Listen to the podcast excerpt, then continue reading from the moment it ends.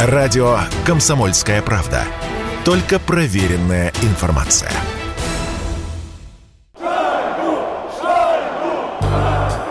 В хоккейном мире разворачивается крупномасштабный скандал. Вслед за Иваном Федотовым в армию могут поехать Кирилл Капризов и Павел Карнаухов. Спортсменов подозревают в покупке военных билетов и уклонении от службы в армии. Некоторые источники утверждают, что хоккеистов уже объявили в розыск. «Комсомольская правда» собрала все, что нужно знать о масштабном рейде на российских хоккеистов. Федотов уже объявился. Иван в военном госпитале в Северодвинске. План перехват Ивана Федотова, мягко говоря, шокировал. Голкипера сборной России и Филадельфии объявили военный розыск в родном Санкт-Петербурге. Говорят, что за Иваном охотились по всему городу. А дальше сценарий для голливудского фильма. Федотову грозило два года лишения свободы за уклонение от службы в армии. Самого Ивана потеряли после задержания. По слухам, Федотова отправят служить на новую землю. Другие утверждали, что вратарь продолжит заниматься своим профессиональным делом, но в военной форме и за команду какой-нибудь части. И никто толком не догадывался, где искать Федотова и куда он пропал после госпитализации, которая понадобилась ему из-за того самого перехвата. В итоге телеграм-канал Мэш сообщил, что Федотов находится в госпитале Министерства обороны России в Северодвинске. У вратаря обострился гастрит. Скорее всего, Федотов пройдет службу там же и будет играть за местный авангард из Беломорской военно-морской базы. Задержание Федотова напоминало какую-то дикость. Уж точно вызвало больше вопросов, чем предоставляло ответов. А в среду, 6 июля, произошло добивание – Сразу несколько изданий написали, что хоккеист ЦСКА Павел Карнаухов и хоккеист Миннесоты Кирилл Капризов тоже объявлены в военный розыск. По данным телеграм-канала «Шот», спортсмены купили свои военные билеты, тем самым уклонились от службы в армии. Инсайды связывают дела Карнаухова и Капризова с Фаритом Самигулиным, бывшим сотрудником уфимской полиции. С апреля 2022 года Самигулин находится под следствием. Его вина в том, что он помогал игрокам Салавата Юлаева и футбольной Уфы покупать военные билеты, уже доказана. Действовал Фарид, по данным следствия, через Константина Воропаева, начальника отделения призыва военного комиссариата по Джаникидзовскому и Калининскому районам города Уфы. Но если Капризов играл в уфимском Салавате Юлаеве, то Карнаухов там ни разу не числился. Так что в этом есть загвоздка. Новые конспирологические теории по Капризову рождались раз в 15 минут. И до сих пор не ясно, что там на самом деле произошло у Кирилла Капризова. Отец хоккеиста, Олег Капризов, уже заявил, что Кириллу нечего бояться. У него вообще нет военного билета, зато есть отсрочка по учебе. Эту же информацию подтвердил источник Матч ТВ, близкий к семье Капризовых. Мол, Кирилл учится в Российской Академии Народного Хозяйства и Государственной Службы. Он сейчас на третьем курсе, и у него есть отсрочка от армии.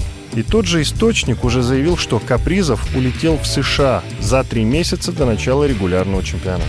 Источники сообщают, что Кирилл был в России, отдохнул, перенес небольшую операцию, которая не помешает вести подготовку к сезону, и уже вернулся в США, где будет продолжать тренировки.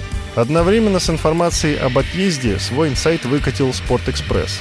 По мнению издания, нападающий Миннесоты улетел в Америку так рано после ситуации с Иваном Федотовым. То есть Капризов попросту сбежал. По логике, если Капризов сбежал, значит было от чего бежать.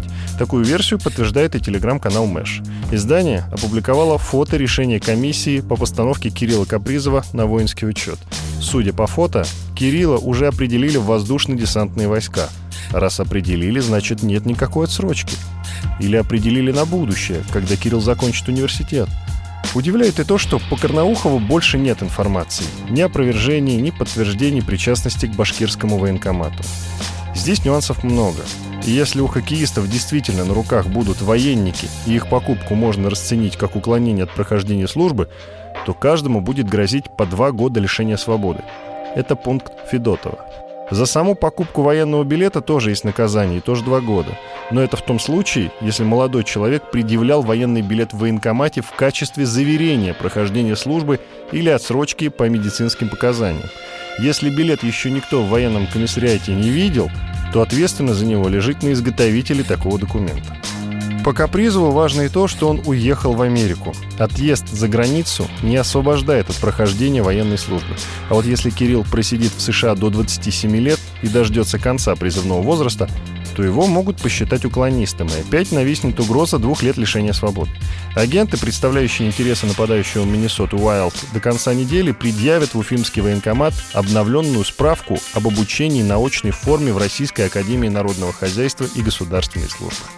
Есть данные, что Капризов исправно учится, сдает зачеты и экзамены. Единственным вопросом от военкомата было предоставление справки из университета, которую необходимо обновлять ежегодно.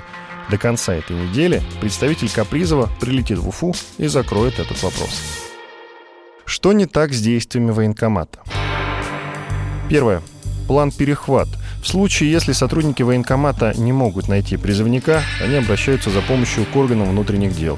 Дальше полицейские находят человека и выдают ему повестку для явки в военкомат, но никак не везут его на призывные мероприятия. Ради Федотова же на ноги поставили несколько опергрупп, которые дежурили в разных районах Петербурга. А потом они отвезли вратаря на сборный пункт. Процедура была нарушена. Второе. Отказ от справок. Была проведена медицинская комиссия. При этом Федотов предложил предоставить медицинские документы. У него есть проблемы с позвоночником и со стопами с детства. Все его жалобы были проигнорированы, заявил адвокат. Налицо прямое нарушение со стороны сотрудников военкомата. Хотя странно, как все это время Иван играл с такими проблемами со здоровьем. Но в данном случае речь не об этом. Третье. Отправка в армейскую больницу. Адвокат сообщил сотрудникам военкомата, что Иван направил иск в суд на решение медкомиссии. В законе сказано, что исковое заявление приостанавливает дело до решения суда. Срок рассмотрения около месяца. После этого Федотова должны были отпустить, но когда ему стало плохо, хоккеиста отправили в военный госпиталь. Гражданского человека в армейскую больницу. Снова вопросы. Четвертое. Отправка в военную часть. По некоторым данным, ночью игрока вывезли из больницы в расположение части. Опять же, во время рассмотрения искового заявления гражданин России не должен отправляться в армию, а дело приостанавливается. Комсомольская правда следит за развитием этой истории.